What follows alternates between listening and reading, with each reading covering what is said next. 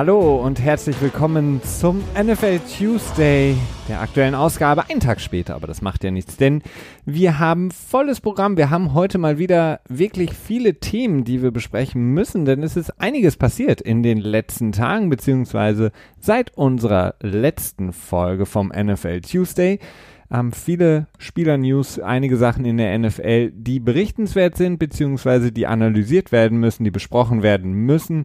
Und das natürlich, wie immer, mit dir, Christian. Ich grüße dich. Ich hoffe, du bist auch so euphorisch wie ich.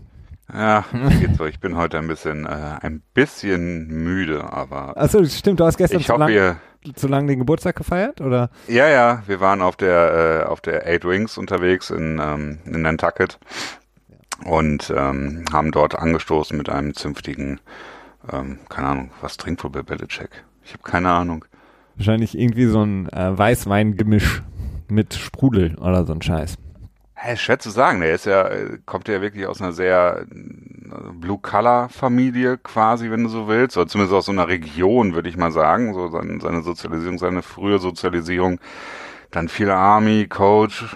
Hm, tja, ja, es ist echt, würde mich mal interessieren, was der wohl, was sein, das Getränk seiner Wahl ist. Ob er vielleicht dann doch so Hard Liquor trinkt oder dann doch eher so ein Bud Light oder, oder halt ein Weißwein. Ja. Schwer zu sagen. Aber hat er nicht auch hier in, in der, im, in, äh, in dem Weinanbaugebiet in, in Süddeutschland Urlaub gemacht? Vielleicht das weiß ich gar nicht. Wahrscheinlich trinkt er nur den Wein von, vom Weingut von Drew Bledsoe, also als Wiedergutmachung dafür, dass er seine Karriere zerstört hat. Ähm, Na, ich glaube, da ist Bill Belichick nicht so. äh, ich glaube, der kann da ganz gut. Ähm, äh, äh, jetzt fällt mir das deutsche Wort nicht ein. Carpenter, Compartmentalizing? Ach Gott, komm weiter. weiter. Weiter, weiter. Eine Sache, die, die wir natürlich als erstes besprechen wollen, eine Sache, die Bill Belichick vielleicht so nicht gemacht hätte, sich von einem Spieler eine Deadline setzen, um dann einen neuen Vertrag zu bekommen. Das war ja passiert, wir hatten es schon mal angesprochen. Russell Wilson, Quarterback der Seattle Seahawks, hatte gesagt, 15. April ist die Deadline für mich. Was das bedeutet, war nicht so wirklich klar, denn ähm, er selber kann ja nicht wirklich eine Deadline setzen, aber er hat gesagt, ich möchte bis dahin eine Lösung haben. Entweder ihr sagt, ihr gebt mir keinen Vertrag, dann weiß ich das, kann das für mich planen, meine Zukunft, oder ihr gebt mir einen längerfristigen Vertrag, beziehungsweise eine Vertragsverlängerung in seinem Fall, denn er hat ja noch Vertrag. Und dieser 15. April, ja, wurde, dem wurde entgegengefiebert. Ähm, ich glaube, mit unterschiedlichen Gefühlen. Viele, vielleicht in der New Yorker Ecke, haben sich über gehofft, dass da kein Vertrag zustande kommt, dass man ihn vielleicht nach New York holen könnte. Das hatten wir ja auch gesagt. Ähm, ist aber nicht passiert, denn äh, die Seahawks haben das einzig Richtige gemacht. Sie haben ihm einen Deal gegeben, eine Vertragsverlängerung, vier Jahre, 140 Millionen, beziehungsweise, Christian, das Ganze vielleicht noch ein bisschen aufgeschlüsselt von dir. Ja, ähm, ganz genau sind es fünf Jahre 157 Millionen, denn er stand dieses Jahr noch für ähm, schleppische 17 Millionen unter Vertrag. Ähm, insgesamt ist es ein Deal, den ich eher als unspektakulär bezeichne, obwohl er der, der größte äh, Deal aller Zeiten ist, wie es halt so häufig der Fall ist, wenn der nächste Quarterback seinen Vertrag unterschreibt. Das haben wir ja wirklich in den letzten Jahren alle Nase lang gesehen, dass sich äh, im, keine Ahnung, Halbjahresrhythmus die Leute abgewechselt haben mit dem nächsten, nächsten hö äh, hohen Deal. Ich glaube 2017 war der höchst dotierte Quarterback noch bei 22 Millionen. Also keine zwei Jahre später und das Ganze ist um äh, ein Drittel quasi angestiegen, das maximale Volumen. Das ist schon sehr enorm.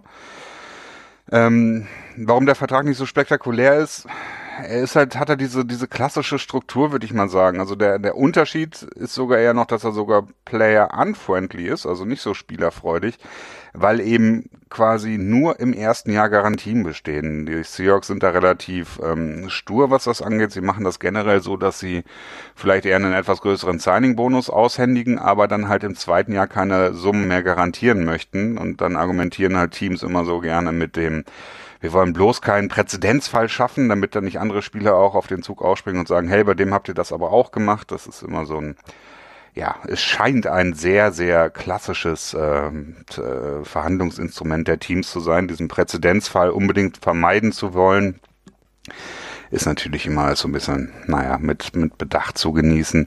Aber insgesamt ja, dass, dass er mehr verdienen wird als Aaron Rodgers, das war allen klar, denn äh, das ist jetzt naja, wieder so, ein Jahr her. So klar war es nicht, also beziehungsweise wenn man eigentlich logisch der in Liga folgt, war es klar. Ähm, wenn man das Ganze aus einer, ähm, will ich mal sagen, etwas verfärbten Fanbrille betrachtet, ähm, was natürlich dann gerne auch von den Journalisten aufgenommen wird, war es nicht so klar, denn viele natürlich haben natürlich gesagt, okay, ist er denn besser als Aaron Rodgers? Ist er spielerisch wertvoller für ein Team als Aaron Rodgers? Ähm, ist er ja einfach mehr wert, ähm, was natürlich Quatsch ist, denn einfach der Zeitpunkt des Vertrages äh, ist der ausschlaggebende Punkt hier und das ist eben nach Aaron Rodgers und dass er unter dem bleibt, was Aaron Rodgers bekommen hat, das davon war nicht auszugehen.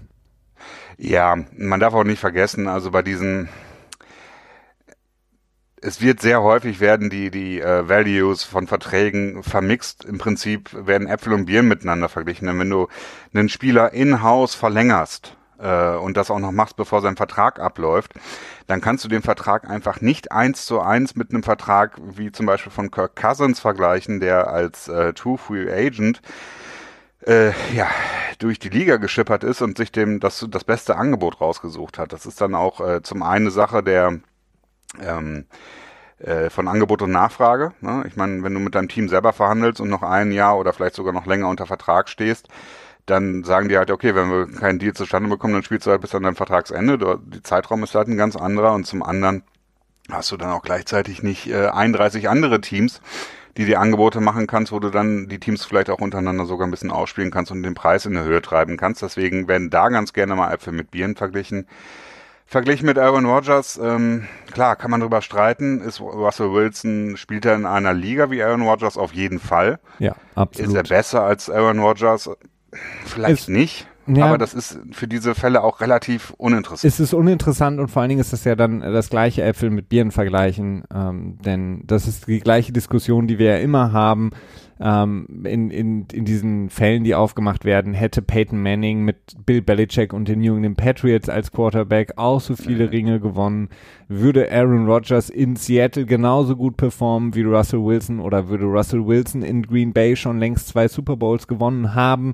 Diese Frage aufzumachen ist halt totaler Quatsch, weil es sind A, Spieler, die in einem gewissen System unterwegs sind, in einem gewissen ähm, Team unterwegs sind und Teams häufig eben ganz verschiedene Ansichten haben, wie sie ein, ein Jahr strukturieren, beziehungsweise das Team strukturieren, welche langfristigen Ziele sie haben, wie viel man wirklich für das jeweilige Jahr investiert, wie viel gut läuft, wie viel Verletzungsproblematiken. Das müsste man alles mit einberechnen, was aber schlichtweg nicht möglich ist. Und deswegen kann man ähm, eigentlich nicht sagen, ist Aaron Rodgers besser oder ist Patrick Mahomes vielleicht der allerbeste Quarterback momentan.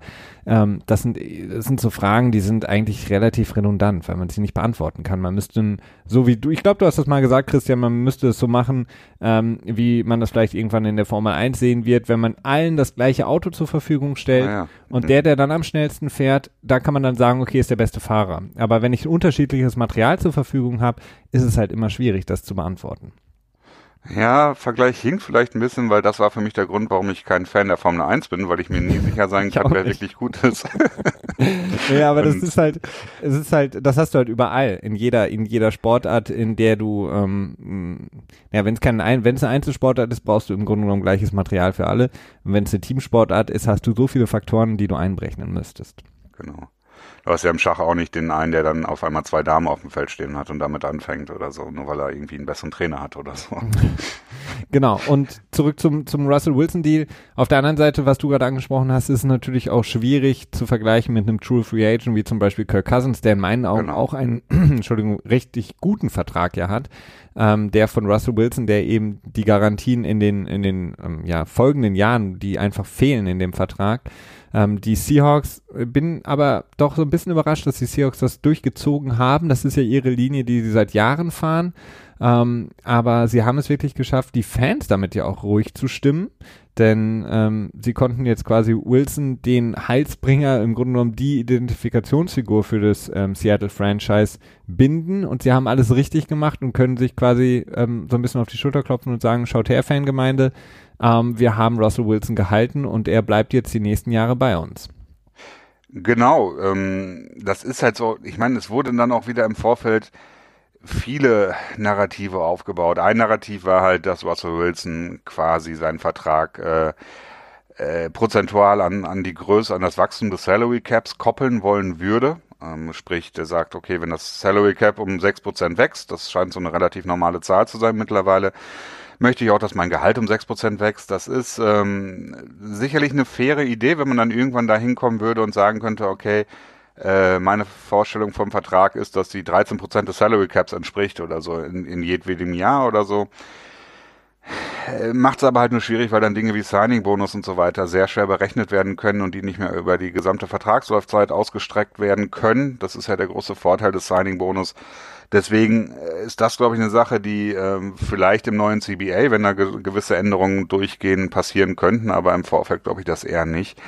Und das andere war ja dieser, diese Geschichte, die entweder sehr geschickt ähm, platziert wurde von vom Wilson Camp um Sierra drumherum, dass Sierra ja quasi unbedingt nach New York wolle und äh, Russell Wilson ähm, sich dem Ganzen quasi anschließen würde und sagen würde, ja, okay, ich würde jetzt auch in New York spielen wollen ob er nicht getradet wird. Und die Seahawks waren auch nicht mehr wirklich erfolgreich, seitdem Russell Wilson wirklich bezahlt wird. Die Defense ist äh, quasi na, erodiert beziehungsweise auseinandergebrochen, hauptsächlich natürlich auch aufgrund ähm, von den steigenden Gehältern. Da ja, dazu muss man aber auch zu dem Argument ganz speziell sagen, dass äh, in 2013, als die Seahawks den Super Bowl gewonnen haben, da haben Richard Sherman, Earl Thomas, Russell Wilson, Bobby Wagner, Malcolm Smith, Doug Baldwin, Golden Tate, Tony McDaniel, J.R. Sweezy und KJ White zehn Spieler insgesamt 8,9 Millionen Dollar gegen das Cap gezählt. Ja.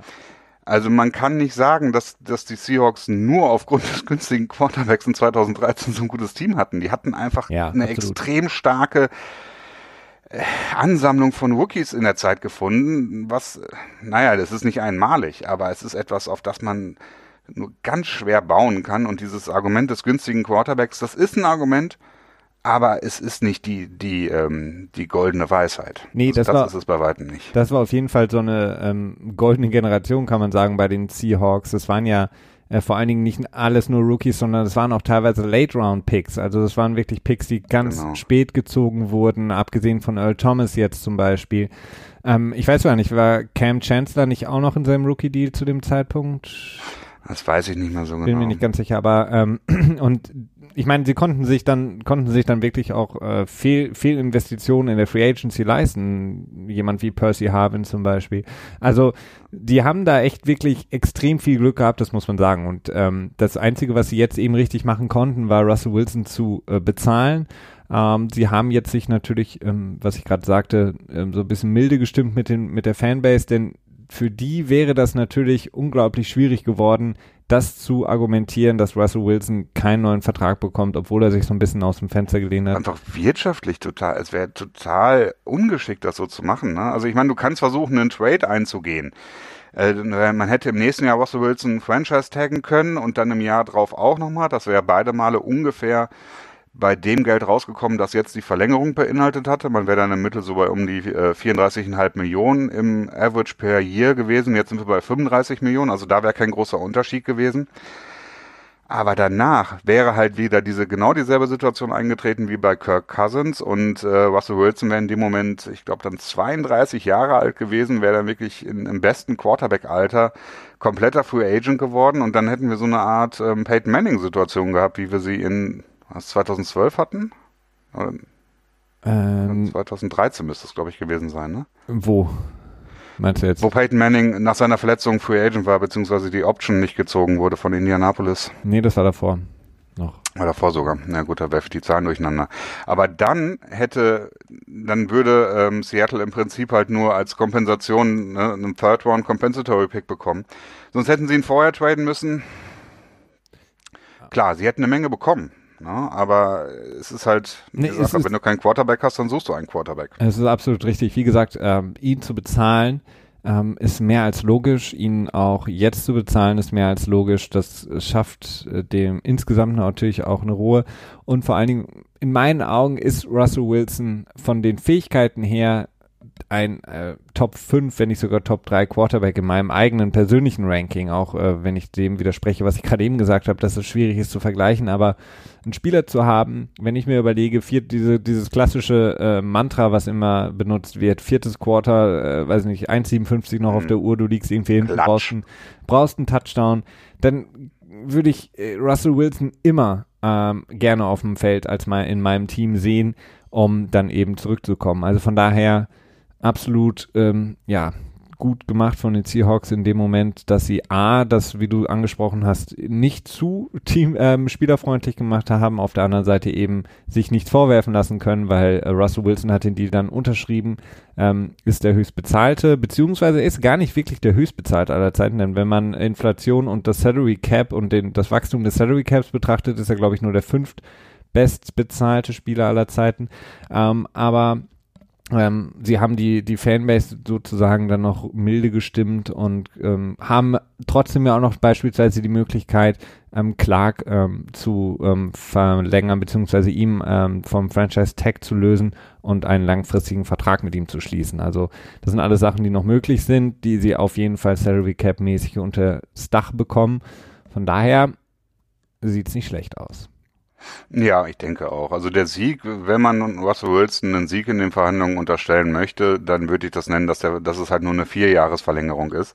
Sprich, dass er jetzt noch fünf Jahre unter Vertrag steht und dann äh, immer noch in einem guten Alter mit dann 35 Jahren Free Agent wird, beziehungsweise wieder in eine Vertragsverhandlung kommt und dann halt nochmal die Möglichkeit hat, ähm, ja, mit einem vermeintlich gestiegenen Cap wieder einen höheren Vertrag auszuhandeln. Also ein kurzer Vertrag ist in der Regel gut für Spieler, bei denen es sehr sicher ist, dass sie ihre Qualität halten können. Das ist natürlich was anderes für Spieler, die, ja, zum Beispiel Running Backs oder sowas.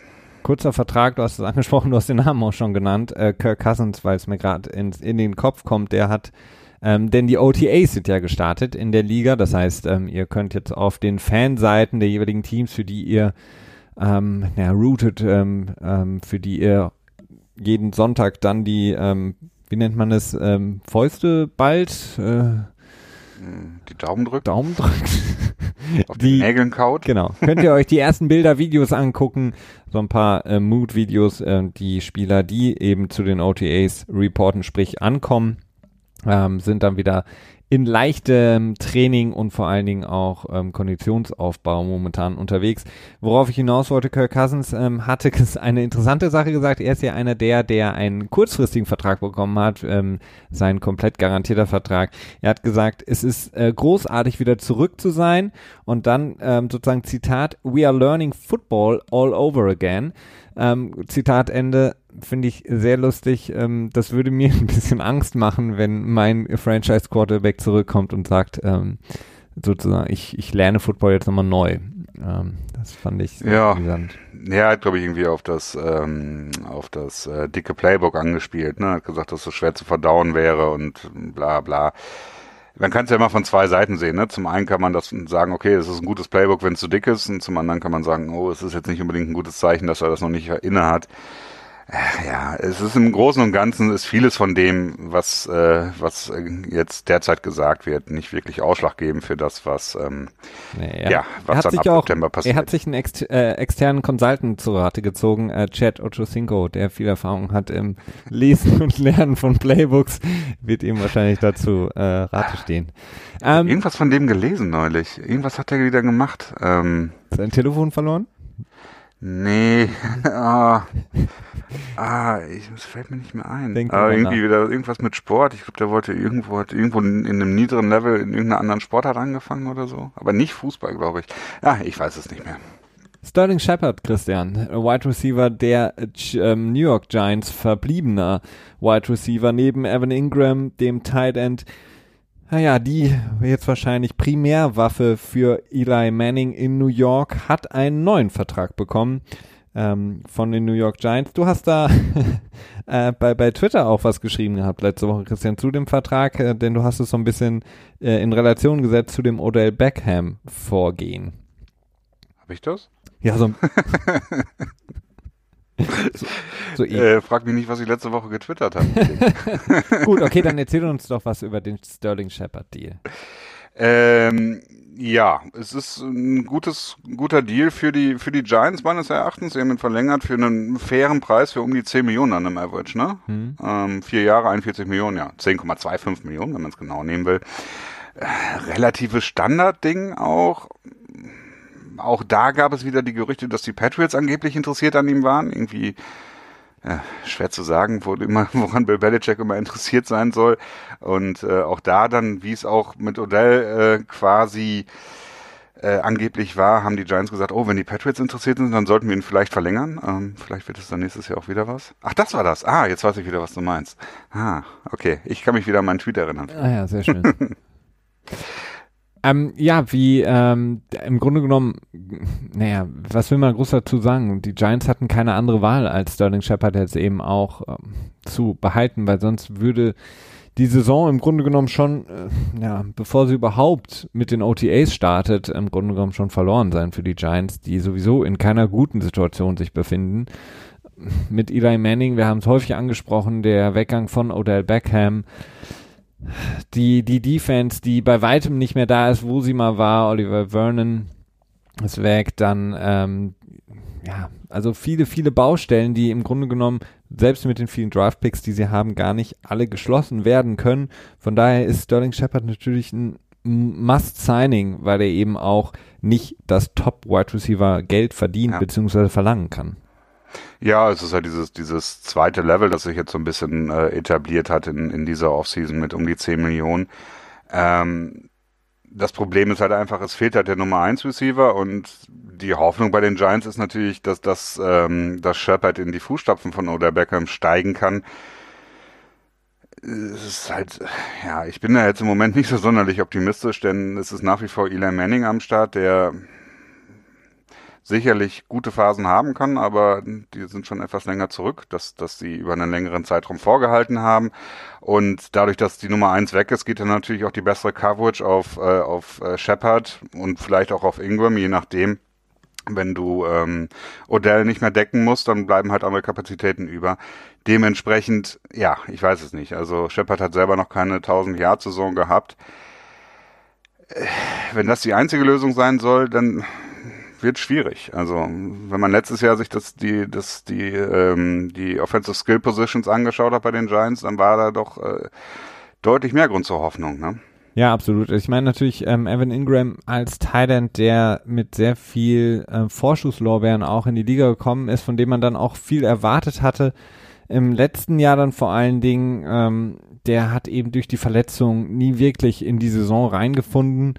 Ähm, ich glaube, es ist, es ist ein großartiger Tight End. Ähm, er kann auch wirklich sehr, sehr viel dem Team helfen. Er ist nicht unbedingt ein guter Blocking End, aber dieser klassische Move End, der für Eli Manning auf jeden Fall eine Anspielstation sein kann ähm, und auch sein muss jetzt.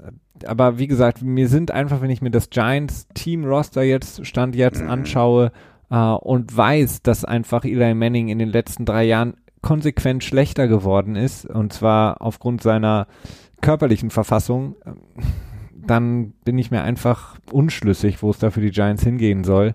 Ähm, also es ist kein Rebuild, es ist kein, kein wirklich Angreifen jetzt, es ist im Grunde genommen Stagnieren.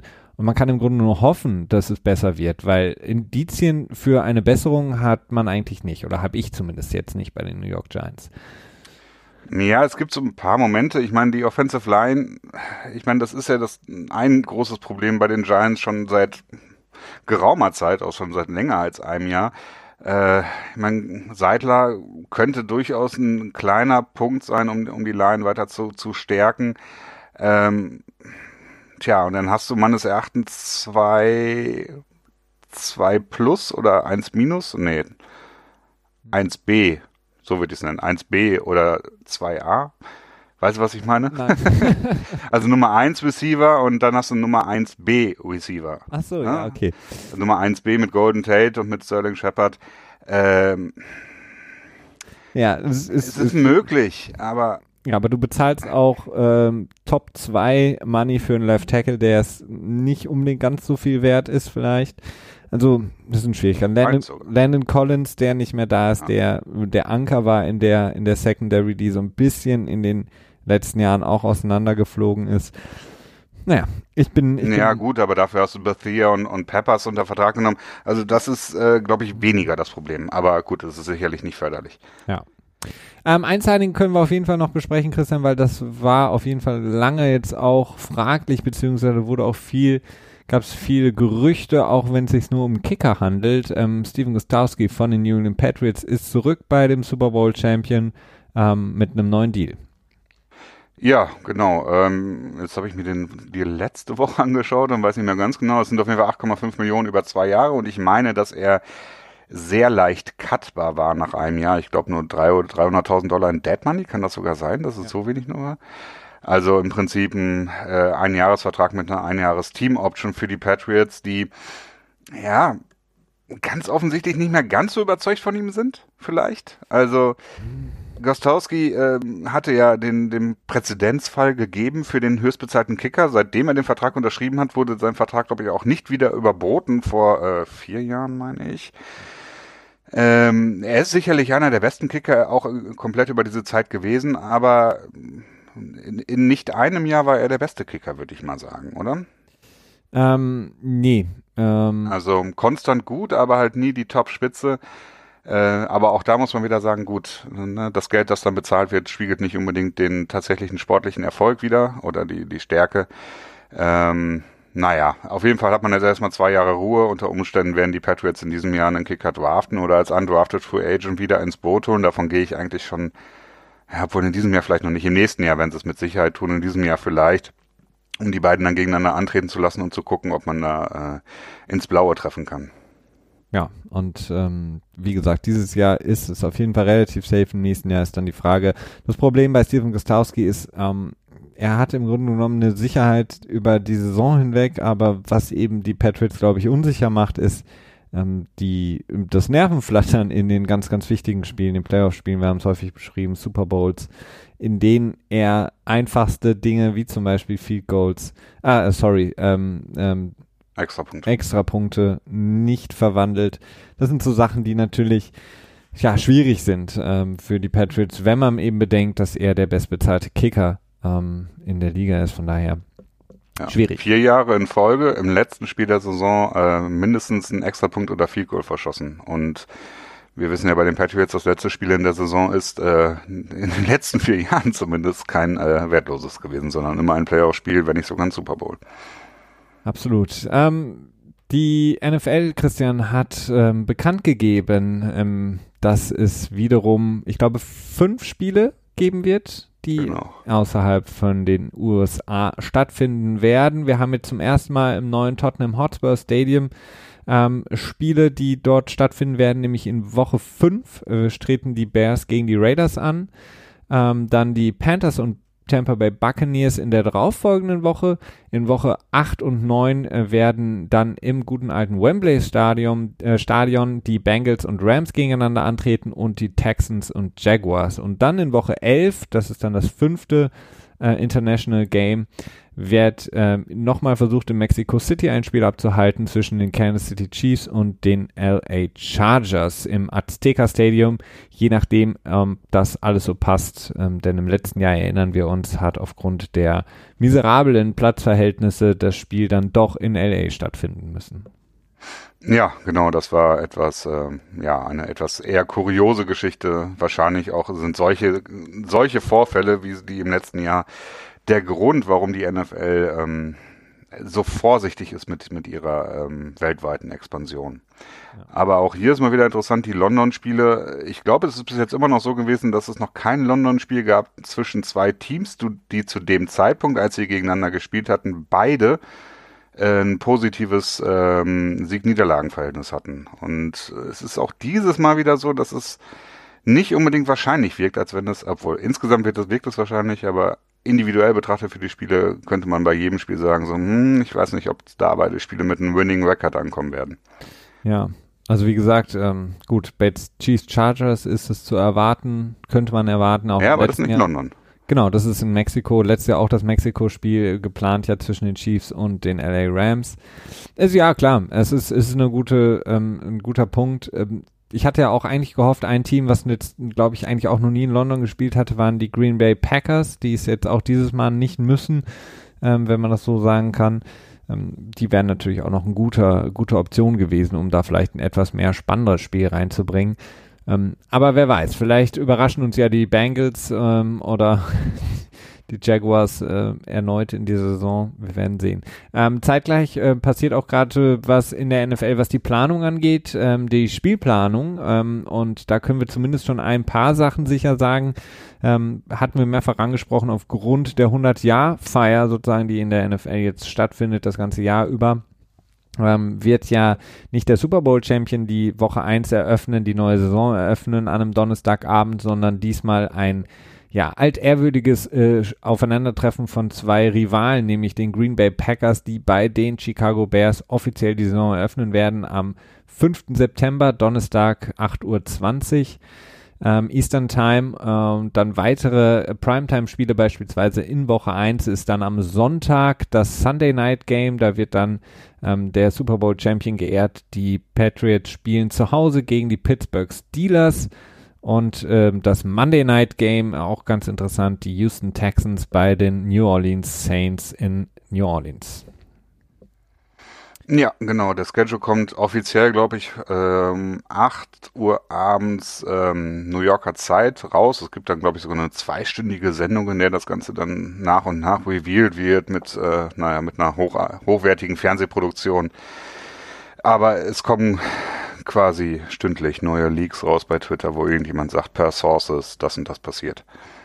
Ja, was auf jeden Fall spannend sein wird, äh, die, ähm, beziehungsweise, ja, das, das, das Eröffnungsspiel natürlich als, als Rivalenspiel und dann die, der Schedule, der, den ich gerade vorgelesen hatte, mit dem hm, Sunday Night Game, den Patriots und den ähm, Pittsburgh Steelers, wobei wir haben jetzt auch schon äh, über die Pittsburgh Steelers häufiger gesprochen, Christian, in den letzten Wochen, scheinen nicht mehr so der große, zumindest Stand jetzt, Gegner zu sein. Also ähm, es könnte ein, ein kleines Geschenk sein für die New England Patriots zum Auftakt.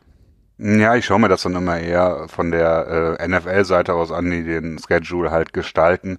Die wollen natürlich auch versuchen, so ein bisschen Maximum Pull irgendwie zu generieren, ne? also das, das Größte rauszuholen. Und ähm, viele haben spekuliert, ob dann vielleicht sonntagsabends es direkt gegen die Browns gehen könnte, so als neues, ähm, ja, als aufstrebendes strebendes Franchise, das so lange gesackt hat, die Browns, die jetzt da sind, um den, äh, den alteingesessenen Herrscher vom eisernen Thron runter zu, zu schießen. Äh, ähm, meines Erachtens ist das aber pragmatisch nicht so sonderlich klug, denn äh, ich glaube, das erste Football-Wochenende da müssen die Matchups nicht unbedingt besonders gut sein, damit die Leute einsteigen und einschalten, weil sie einfach alle auf, ähm, auf Footballentzug sind, mehr oder weniger, und sich vielleicht auch äh, ein Spiel der AAF angucken würden, wenn die NFL so tun würde, als wenn sie quasi Teil der NFL wären. ja, okay.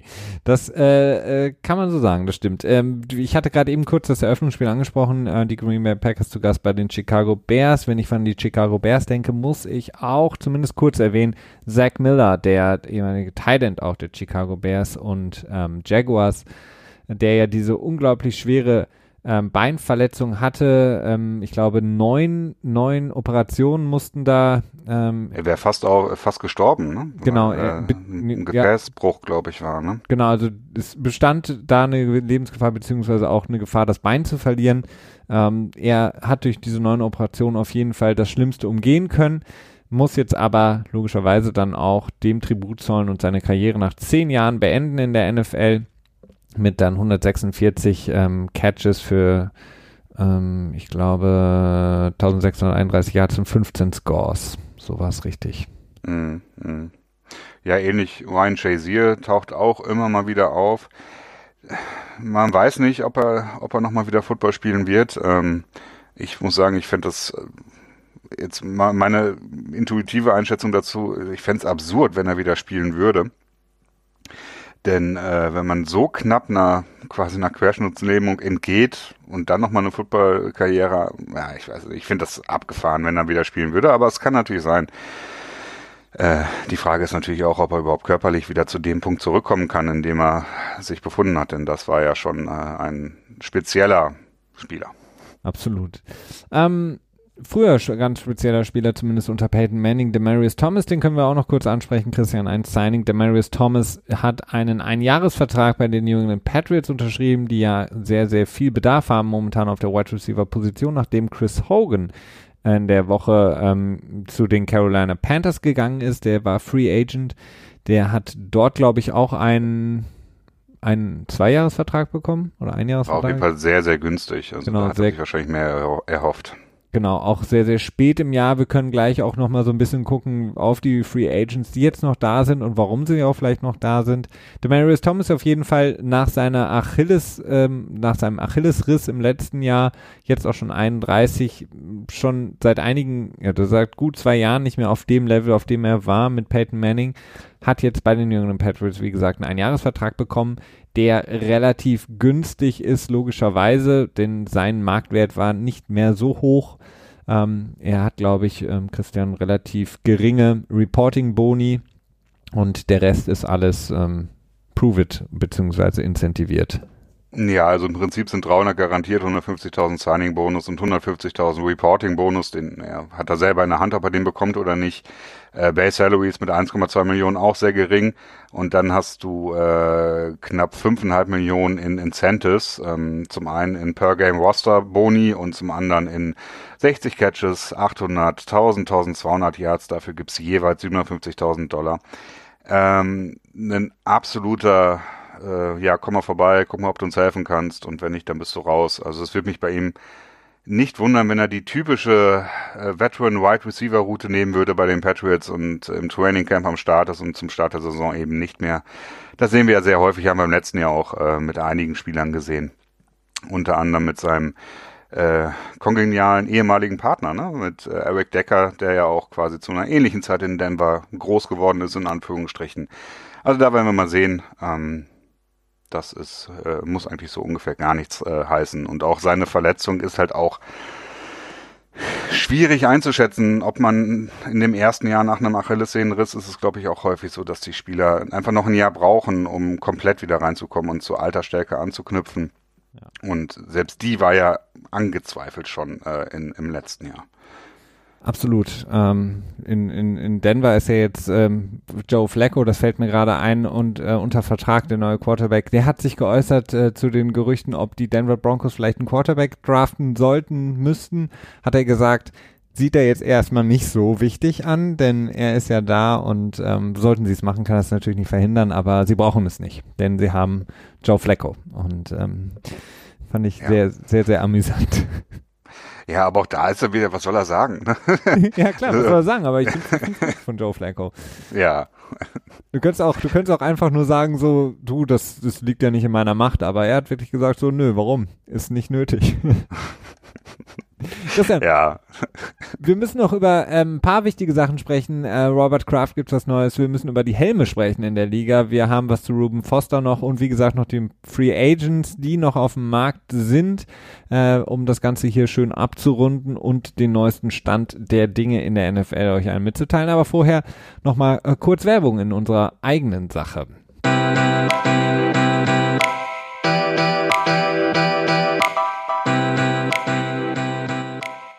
Wir wollen ja immer so zwischendurch auch mal die Chance nutzen, euch zu danken. Einerseits für die ganzen Bewertungen, Tipps und Kommentare, die ihr bei uns lasst, aber vor allen Dingen wollen wir auch die Chance nutzen, euch immer wieder zu animieren, das weiter zu tun. Wie gesagt, das ähm, soll bei uns hier alles frei zugänglich sein und wir wollen das natürlich, das Projekt auch so weiter treiben, freuen uns aber, und das ist so ein bisschen so die Währung, mit der wir arbeiten, über Bewertungen, vor allen Dingen bei iTunes, über Kommentare, Rezensionen, die ihr da lasst. Und deswegen hier nochmal der Hinweis, wir freuen uns sehr, wenn ihr das tut. Das hilft uns sehr. Das hilft natürlich auch, dass unser Podcast mehr gefunden werden kann von Leuten, die Interesse dran haben. Und ähm, da haben wir uns gedacht, lesen wir einfach mal eine Rezension vor, die jetzt zum Beispiel relativ aktuell reingekommen ist bei uns, die auch das Ganze gut zusammenfasst. Und zwar schreibt TGV Mike, wollte euch mal ein kurzes Danke für euren Podcast dalassen. Ihr macht einen sehr gut hörbaren, informativen Podcast. Kann man so jedem NFL-interessierten Podcast-Hörer nur empfehlen. Hier kann Einsteiger oder Experte was mitnehmen. Also das ist der, ähm, der beschreibt das sehr, sehr gut. Vielen Dank dafür. Am besten weiterempfehlen, uns liken, reviewen, fünf Sterne oder wie auch immer. Hauptsache ähm, ein bisschen was davon zurückgeben, das bringt uns viel und wir freuen uns sehr darüber. So, Christian, ähm, jetzt wollen wir kurz über ähm, Robert Kraft sprechen. Das haben wir zwar schon häufiger gemacht, aber es gibt ein paar neue Entwicklungen auf jeden Fall. Ja, ähm, zwei neue Entwicklungen. Die eine ist äh, gerade in der Entwicklung heute Abend, beziehungsweise heute Abend unserer Zeit, äh, vielleicht ist es jetzt sogar auch schon passiert, äh, entscheidet ein Richter darüber, ob das Video, das von Robert Kraft, bei dem äh, Aufenthalt in dem Massagesalon aufgenommen wurde, bei dem er, ähm, äh, wie beschreibe ich das jetzt neutral? Sich hat einen ähm, runterholen lassen ja, okay. Ähm, dass das quasi veröffentlicht wird, also nach, äh, nach ähm, dem Recht in Florida ist es wohl so, dass äh, die öffentlichen Behörden verpflichtet sind, diese, diese Beweismateriale auch zu veröffentlichen. Wir kennen das ja in den USA. Man sieht ja häufig Menschen, die dann in Handschellen abgeführt werden und diese Videos und das ist ja wirklich ähm, ein ganz anderes Verständnis äh, davon, wie es bei uns in Deutschland vorherrscht es scheint so, als wenn das äh, Video tatsächlich veröffentlicht wird, dann dementsprechend verpixelt soll es sein. Wenigstens das hat, dazu hat es noch gereicht. Aber da wird wohl kein Weg dran vorbeikommen. So sieht es aus, auch wenn die Anwälte alles versuchen, äh, das zu verhindern. Und eine andere Sache ist, dass sich der im Prinzip der Anklagepunkt ein bisschen verändert hat, denn die Strafvollzugsbehörden haben eingestanden, dass es, äh, dass sie keinerlei Beweise finden konnten, dass es in diesem Orchids of Asia Massagesalon äh, sich in irgendeiner Art und Weise um Human Trafficking, also um Menschenhandel, ähm, Menschenhandel genau gehandelt haben äh, sollte. Ja. Ähm, tja, was das für weitere Auswirkungen hat, ist schwer zu sagen. Robert Kraft ist auf jeden Fall ja, also ich habe das Gefühl, dass der öffentliche Diskurs ähm, sehr ähm, vergeben mit ihm umgeht. Ja, auf jeden Fall. Also zumindest die, ähm, die Boston, ähm, sage ich mal, Gemeinde um Robert Kraft hat ihm wahrscheinlich nie irgendwas zur Last gelegt, beziehungsweise sie haben ihm schon vergeben, bevor überhaupt irgendwas passiert ist. Ähm, denn ich erinnere mich jetzt, ich habe das ähm, Auftaktspiel der, NF äh, der NBA Playoffs ähm, der Boston Celtics geguckt und da war Robert Kraft in der ersten Reihe, da wo er immer sitzt, hinterm, schräg hinterm Korb. Saß er wieder in der ersten Reihe, dann kam er oben auf die große Leinwand, wurde er, wurde er gezeigt, dann äh, gab es einen tosenden Applaus, er steht auf, reckt die Fäuste in die Höhe, äh, lässt sich von der versammelten Gemeinde im Tidi-Garten feiern. Und das war für mich ein extrem skurriles Bild, ähm, das zu sehen, denn offensichtlich scheint er sich ähm, relativ sicher jetzt und er scheint auch zu wissen wohl, dass ihm keine ähm, Bestrafung oder keine harten Strafen von der NFL ähm, bevorstehen und sieht sich eigentlich ja relativ safe jetzt wieder. Also für mich ein sehr, sehr stranges Bild. Kein, keine, bis jetzt hat man ja von ihm noch nichts gehört. Ähm, es gab nicht mal eine Entschuldigung. Es gab im Grunde genommen auch kein, tut mir leid, auch wenn das vielleicht nur dann gekünstelt wäre, aber nichts, nichts dergleichen. Ähm, stattdessen inszeniert er sich eigentlich so, wie er sich gerne in Boston inszeniert, als der ja, ähm, Philanthrop. Ja, der Philanthrop, der derjenige, der eben die die die Boston Sportgemeinde zumindest was den Foot, Foot, den Football und den Fußball angeht, auf ein gewisses Level heben konnte, so ein bisschen der ja, der der ja, Retter der Patriots auch, denn ja, es war ja damals Bürger, kurz vor zwölf, dass sie wegziehen, ne? Vize-Bürgermeister oder was. Also, wie gesagt, diese diese, dass die Anklage ver, ähm, abgeändert wurde und kein Menschenhandel vorliegt, ist natürlich kann man sagen, gut, aber ähm, nichtsdestotrotz ist äh, die, die ganze Story um Robert Kraft und sein ganzes Vorgehen für mich immer noch ein absoluter Verstoß gegen den Code of Conduct der NFL und auch ein, ähm, ja, lässt im Grunde genommen tief blicken in sein Verständnis von sich selbst und anderen Menschen und ähm, das finde ich passt in keinster Weise zu dem, wie er sich sonst gibt als, wie du angesprochen hast, Philanthrop, derjenige, der sich extrem engagiert für soziale Zwecke. Ja, wie gesagt, ich, ich, ich finde ich, ich, ich kann ihn nicht ertragen momentan, wenn ich ihn sehe. Hm.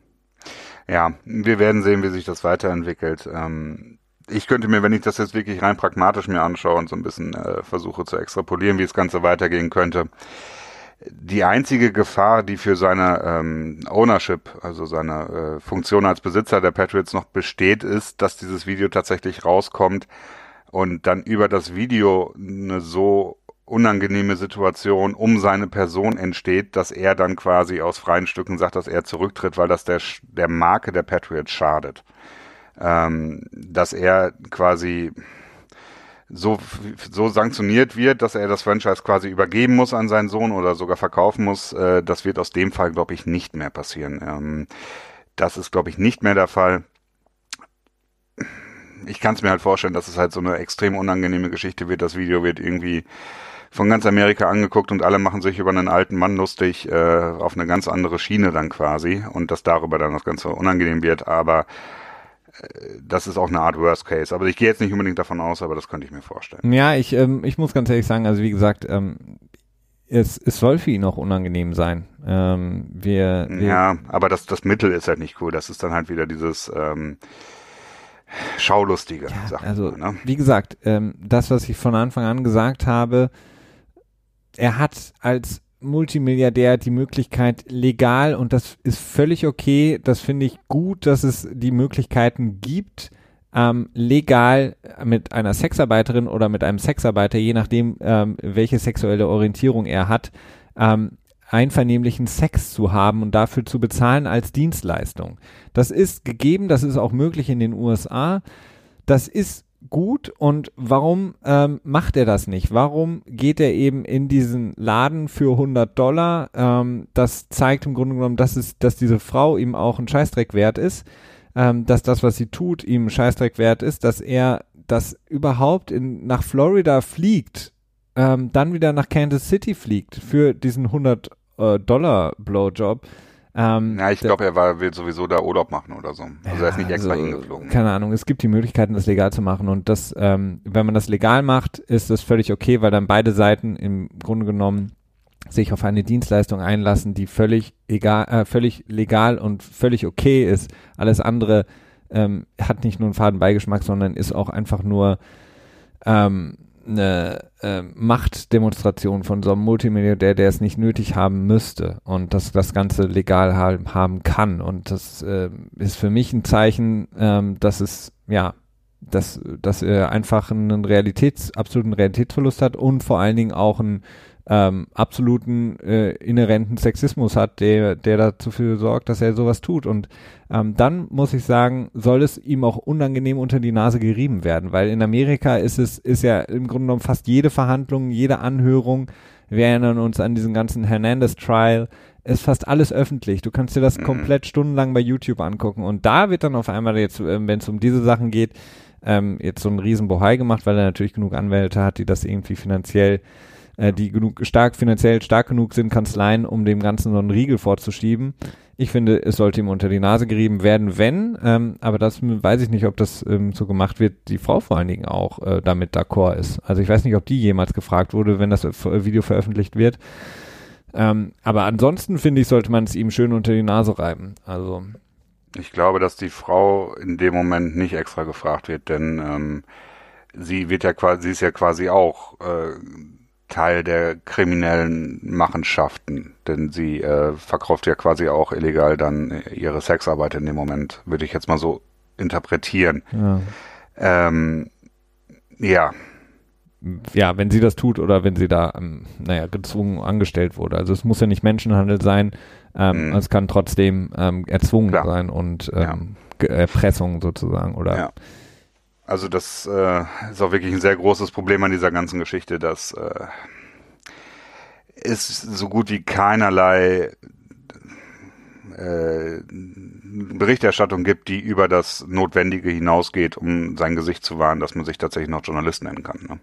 Absolut, ja. Ähm, naja, aber es ist, ähm, es ist halt, zeigt halt mal wieder äh, so, ich glaube, wenn du ja, Milliardäre sind halt in den aller, aller seltensten Fällen tatsächlich äh, wirklich sauber. Ähm, aber das ist vielleicht äh, was an, ein anderes Thema. ähm, wenn wir dann bei den äh, juristischen Sachen bleiben oder ähm, Strafen, die von der NFL ausgesprochen werden, müssen wir auch mal wieder leider über Ruben Foster sprechen, Christian. Er ist einer Suspendierung entkommen von der NFL, trotz zweier Domestic Violence ähm, ähm, Vorwürfen. Der letzte, auf den sich die NFL jetzt bezieht, ist, hat in Florida stattgefunden, beziehungsweise er wurde da, glaube ich, dann freigesprochen oder die äh, Anklage wurde fallen gelassen. Ihm zurückgenommen, glaube ich, wieder. Ja, zurückgenommen. Er wird nicht gesperrt, Ruben Foster, der jetzt ja bei Washington unter Vertrag steht, der Linebacker, ehemals bei den 49ers. Ihm werden einfach nur zwei Game Checks aberkannt. Ja. Ähm, Beziehungsweise da muss man auch sagen, die, die Game-Checks werden nicht einfach nicht ausbezahlt, sondern die gehen, glaube ich, dann in diesen Topf ähm, bei der NFL. ja, auf jeden Fall gehen sie in irgendeinen Topf. Ich ja. weiß aber nicht genau in welchen. Ähm, ja, die, das ist, das ist im Prinzip handelt es sich um dieselbe ähm, Frau, die ihn auch bei dem ersten Domestic Violence Vorfall ähm, beschuldigt hat. Äh, da ging es, glaube ich, auch darum, dass sie geschubst wurde oder auch geschlagen wurde und da sind dann auch Fotos. Das war auch so eine ganz merkwürdige Geschichte, die dann auch in vielen, vielerlei Betrachtungsweisen zerrissen wurde oder entweder oder halt sehr bekräftigend berichtet wurde. Zwei Gamechecks sind halt mehr oder weniger nichts. Äh, wir wissen, dass äh, durchaus sehr viel mehr hätte möglich sein können. Die NFL hat gesagt, dass sie sich die Videos aus dem Hotel hat besorgen können, angeschaut hat und dort nichts wirklich ähm, Bekräftigendes gefunden hat. Darauf beruft sie ihre Aussage, dass es halt nur diese zwei Game-Checks sind und keine Playing-Time-Sperre. Ähm, ähm, ja, das ist halt das Problem, wie die NFL über diese Sache urteilt. Ne? Ja, absolut. Also gut. Ich habe auch keine Informationen dazu, ob sie mit der mit der Frau gesprochen haben, die Ruben Foster beschuldigt hat. Dazu habe ich nichts weiter gelesen. Hast du da was zu? Ähm, nee, das, aber das, das erfährt man ja leider nie, ob es da auch quasi die Opfer, das die gleiche Story bei Kareem Hunt auch, auch da ist mir nichts untergekommen, ähm, dass dir das Opfer befragt wurde. Deswegen. Ja, Kansas City hatte sie ja befragt. Ja, genau, Kansas City hatte sie. Wahrscheinlich haben sie, haben sie so gefragt wie Kareem Hunt, hast du was gemacht? So, nee, ja, okay, glauben wir dir. Ist da was passiert? Ja, da ist was passiert, okay, dir glauben wir aber nicht. Ähm, auch die Tyreek Hill Geschichte, ne? Auch da ist, ja. wie lange ist das schon? Ein Monat mittlerweile wieder her und es gibt so gut wie keinerlei Informationen dazu. Äh, ja, kommt halt Tyreek, nichts bei rum. Ne? Tyreek Hill hat, ist offiziell bei den äh, Kansas City Chiefs jetzt wieder bei den OTAs, ist, hat sozusagen seine Report-Duties erfüllt, ist angekommen, eingetroffen. Andy Reid hat äh, keine Stellungnahme dazu abgegeben. Er hat gesagt, er weiß, dass viele jetzt danach fragen würden auf der Pressekonferenz, aber er hat das direkt sozusagen abgeschottet, hat gesagt, er wird dazu nichts sagen, er wird sich zu diesen Sachen nicht äußern, zu einem laufenden Verfahren, er wird auch nichts sagen zu Tyreek Hill und seiner Situation. Sie können gerne sportlich reden, aber ansonsten wird er dazu nichts sagen. Ähm, ja, das ist halt, äh, Kansas City sollte sich wirklich überlegen, auch so wie Washington, ob sie vielleicht mal ihre Due Diligence irgendwie ein bisschen umstellen und sich vorher mal informieren, bevor sie ähm, A, irgendwelche Mitteilungen rausgeben, B, Spieler einstellen oder C, Spieler draften. Okay, aber es ist so, ähm, ja, Ruben Foster ist eine traurige Geschichte für mich, ähm, dass er nicht gesperrt wurde, denn im Grunde genommen ist das ein kleiner Handschlag, äh, beziehungsweise Schlag auf die Finger. Die zwei Game Checks, die interessieren ihn relativ wenig. Er hat ein neues Zuhause gefunden in Washington. Und ähm, ja, Tja. bis zum nächsten ich mein, Fall und dann werden alle wieder die Hände über den Kopf zusammenschlagen und alle werden sagen, oh Gott, oh Gott, wir haben ein Problem mit Domestic Violence und dann wird er dann vielleicht mal gesperrt äh, oder wieder gesperrt und ähm, ja, man. Ja, ich meine, das ist ja die Sache. Ich habe das, habe das ja, glaube ich, äh, ich weiß nicht mehr, in, welch, in welcher Situation ich das recherchiert hatte. Da hatte ich mir die Personal, äh, die ähm, Personal Conduct Policy nochmal genau durchgeschaut. Und da wird halt explizit verwiesen darauf, dass es halt dieses Fenster von sechs Spielen maximal äh, Sperre gibt. Aber bei Repeat Offenders, also bei Wiederholungstätern oder bei besonders extremen Fällen, ja, ähm, und darunter war sogar, glaube ich, auch ähm, Gewalt gegen Kinder explizit genannt zum Beispiel, äh, kann dieses Maß äh, massiv überschritten werden bis zu einem kompletten Bann. Ähm, Absolut. So wie du sagst, das kann direkt ausgesprochen werden. Also dieser Code of Conduct oder diese Policy, die ist im Grunde genommen relativ schwammig formuliert, sodass die NFL sehr viel Spielraum da hat. Und ähm, wenn so zum Beispiel der Fall von Kareem Hunt, ähm, wo wir die Videoaufzeichnung aus dem Hotel, aus der Hotellobby gesehen haben, wenn das kein Fall von wirklich, wenn das kein schwerwiegender Fall ist, der dazu führen kann, dass man komplett gebannt wird, ja, dann. Ähm, ich glaube, ich glaube, das war, das wäre es noch nicht gewesen. Ich glaube, Choking, also ich glaube, Würgen, also treten, schlagen war noch okay. Ja, okay. So morbid, wie das klingt. Ähm, ja. Also war noch nicht dieser, dieser eskalierende Stufe quasi. Aber Choking wäre, glaube ich, in dem Moment, äh, wäre dann, ähm, dann ein Extremfall quasi gewesen. Ich bin, hab's nicht mehr ganz im, also im Kopf, wie es Gewalt war. gegenüber Frauen und Kindern ist okay, wenn du jetzt sie nicht direkt umbringen willst. Ansonsten. Nee, nee, Kinder, Kinder waren explizit okay. als Beispiel angeführt dafür, glaube ich. Ja. Das ist ähm, mehr als. Äh Aber wie du sagtest, es ist sehr schwammig. Es ist äh, im Prinzip ist da machbar, was die NFL machen will. Sie muss halt nur ein bestimmtes Wording dafür finden. Äh, es ist halt nur einfach offensichtlich, dass die NFL das äh, in den allermeisten Fällen einfach nicht will. Absolut. Sie wollen es nicht. Es interessiert sie auch nicht. Ähm, Christian, wir haben noch ähm, so ein paar Sachen, die wir ansprechen wollten. Die Helme. Ähm, die guten alten Helme beispielsweise von Adam Vinatieri, den, den Opas in der Liga oder Tom Brady, haben ihre sozusagen Schuldigkeit getan. Sie sind ausgemustert. Ähm, Tom Brady, der im letzten Jahr immer wieder versucht hat, mit dem neuen Helm auch zu spielen, dann aber irgendwann wieder zurückgegangen ist zu seinem alten, den muss er jetzt abgeben. Er muss sich einen der neuen Helme anziehen für die kommende Saison, die ja ähm, laut NFL und dem Herstellern ähm, das Ge Risiko von Gehirnerschütterungen extrem äh, minimieren sollen. Ja, die NFL in, in Kombination noch mit der NFLPA, ich glaube, das machen die beiden zusammen, haben da irgendwie exzessive Tests gemacht. Ähm, wohl exzessiv möchte ich vielleicht nicht sagen. Sie haben Tests gemacht. Ich, man weiß natürlich nicht, was sie beinhalten, ob die einfach nur eine Wassermelone in den Helm reingesteckt haben und die aus der ersten Etage haben runterfallen lassen oder ob da ein bisschen mehr passiert ist. Oh, oh ist kaputt. naja, aber war auch nur eine Melone. Ein Kopf hätte bestimmt gehalten, oder? Ja, okay, alles klar. Ein Kopf ist ja aus Knochen und nicht aus organischem Material einer Wassermelone oder so. Nein. Äh, schwer zu sagen. Ähm, ich finde es immer so ein bisschen unangenehm, dass die NFL mit diesen Helmgeschichten so sich so selbst auf die Schulter klopft und damit unterstreicht, wie, äh, wie viel sie für Gehirnerschütterungen macht, wenn einfach klar ist, dass Helme eine ne sehr eingeschränkte Möglichkeit haben, das Gehirnerschütterungsrisiko zu verringern. Natürlich kann man Helme immer verbessern, dass sie besser werden. Aber äh, es ist auch wie mit einem Auto. Wenn du wenn du mit 100 gegen den Pöller fährst, dann kannst du noch so einen schönen Airbag haben, dann bist du einfach in den 90 Prozent der Fälle tot. Also da kannst du nicht, da kannst du das Auto noch, noch besser machen. Du kannst vielleicht die Sicherheit um 50 Prozent erhöhen, äh, dann hast du bei dem Fall, wenn du gegen den Pöller fährst, trotzdem noch eine Mortalitätsrate von wahrscheinlich 85 Prozent oder so. Und ähnlich sehe ich es auch mit den Helmen es ist gut, dass sie daran arbeiten, aber ich habe das Gefühl, sie ruhen, ruhen, sich ein bisschen sehr stark darauf aus. Ja, äh, die äh, einige der Millionen und Milliarden, die in die ähm, in die Helme reingehen, beziehungsweise in die Forschung und Erforschung und vor allen Dingen auch die Deals mit den Herstellern. Es gibt ja auch verschiedene Hersteller dieser Schaumstoff-Innenteile, mhm. ähm, die ja aus 3D-Druckern gemacht werden. Ein bisschen, bisschen Kohle davon in die, äh, ähm, in die Forschung von CTE und ähm, Kopftraumata etc. würde, glaube ich, mehr helfen. Aber das ist natürlich etwas, was die NFL nicht will, weil jede, jede Forschungs-, jedes Ergebnis, was daraus kommt, sagt halt einfach, ja, okay, ähm, jeder ähm, kleine Hit im Football ist im Grunde mhm. genommen ein Autounfall und sollte eigentlich niemand erleben das interessiert natürlich die NFL nicht, weil ähm, warum? Ja, es gibt halt ein Problem, ist halt nach wie vor, dass man immer noch nicht genau weiß, was CTE ist, beziehungsweise wofür es verantwortlich ist und Doch, was man, was es ist, weiß man, wenn man Kopfschmerzen hat und in ein blaues Zelt muss. Ja. und irgendwie vorher eine halbe Minute lang nicht gerade gehen konnte ungefähr. genau. Ähm, Entschuldigung. Hm, wir haben heute beide irgendwie ein bisschen Kratzen im Hals, ne? Ich nicht. Du hattest aber immer keinen Moment gehört.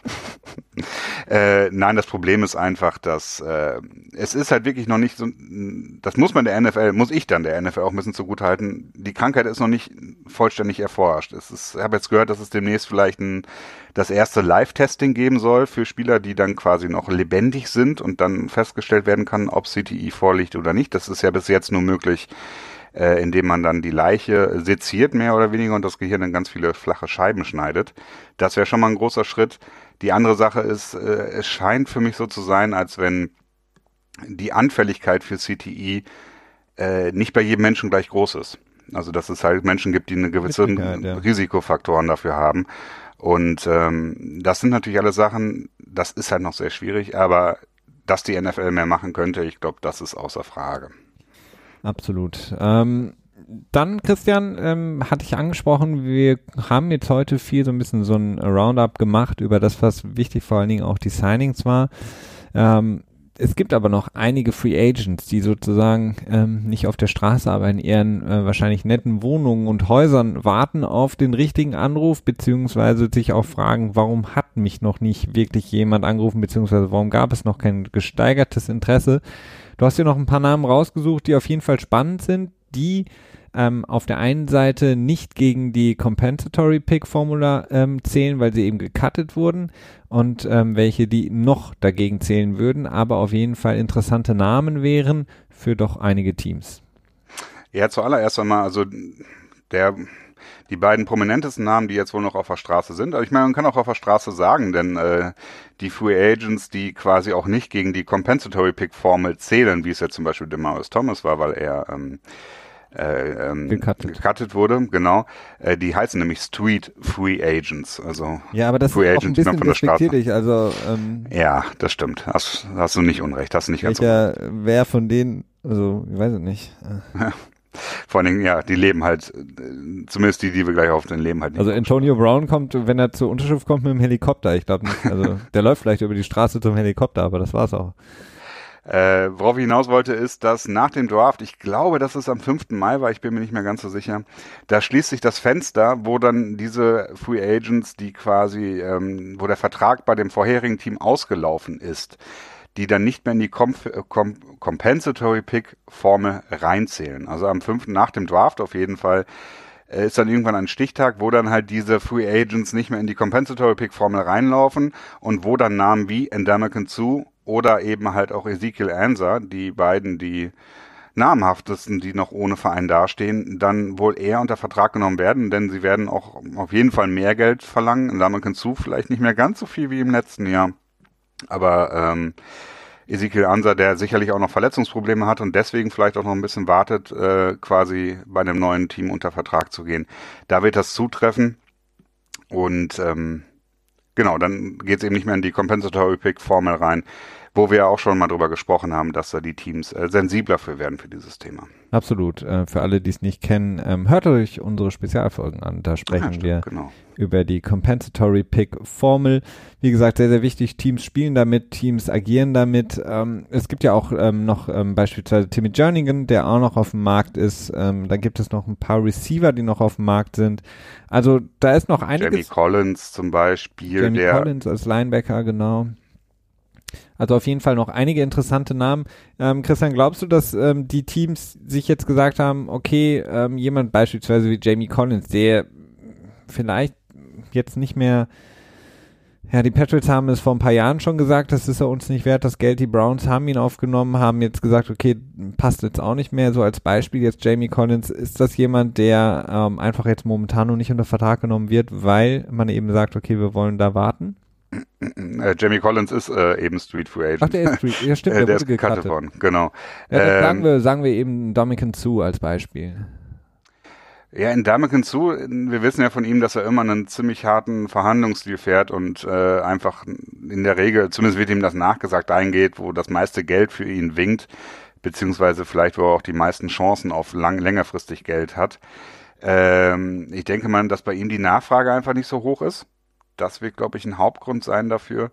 Ähm, wobei diese Com-Pick-Geschichte auch interessant sein könnte natürlich, denn ähm, ein Viertrunden-Pick ist ja schon sehr wahrscheinlich, dass er den erreichen wird können. Und es ist durchaus möglich, dass er dann schon mit einem Team irgendwie mehr oder weniger einen groben Vertrag äh, zustande gebracht hat, aber man sagt, okay, wir warten noch bis nach dem Draft. Ähm, möglich, schwer zu sagen. Ja fraglich, ob man, ob man dem traut, dem Raten als Team ja, dann, weil du kannst. Das äh, Problem ist, das Problem ist halt auch einfach häufig, dass, ähm, dass das zu verlockend ist, bei namhaften Spielern wirklich dann noch zu warten, dass der Spieler sich dann noch anders entscheidet. Ähm, ich denke eher, das ist so, so, so ein passives Moment, das noch so mit da reinspielt. Ja. Christian, lass uns doch schließen mit einer guten Nachricht, äh, die du von Travis Frederick gehört hast. Jo, der ist äh, bei, äh, hat sich bei den Cowboys gemeldet und ist jetzt fleißig am Trainieren. Äh, weißt du genau noch, was er für eine Verletzung hatte? Guillain-Barré-Syndrom. Ah ja, der gute Guillaume Barré, oder? Ja, Guillaume. Guillaume, Guillaume, Guillaume, Guillaume. Mein Austauschschüler in Frankreich hieß mal Guillaume. Ah, okay. Äh, für, alle, die, für alle, die nicht wissen, was das ist, guckt euch einfach, egal welche Folge von Dr. House an, da ist es entweder das Guillain-Barré-Syndrom oder, äh, Oder Lupus.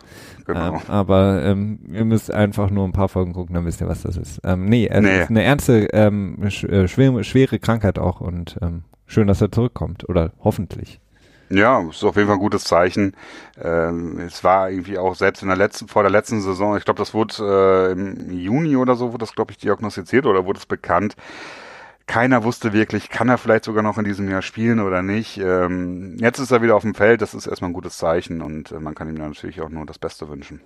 Absolut, Dak Prescott hofft das auch, denn ähm, sollten sie keinen neuen Deal schnell bekommen, braucht er wieder eine gute O-Line in der kommenden Saison, um gute Leistung zu bringen, um dann vielleicht nochmal einen besseren Vertrag für sich aushandeln zu können bei den Dallas Cowboys.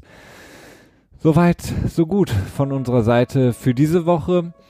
Wir danken, wie gesagt, wir hoffen, dass ihr uns ähm, treu bleibt, abonniert, bewertet, wie angesprochen. Und ansonsten wünschen wir eine wunderschöne Woche und bleiben ja in Kontakt bis zum nächsten NFL Tuesday, nächsten Dienstag. Macht's gut, bis dahin, ciao. Kapla.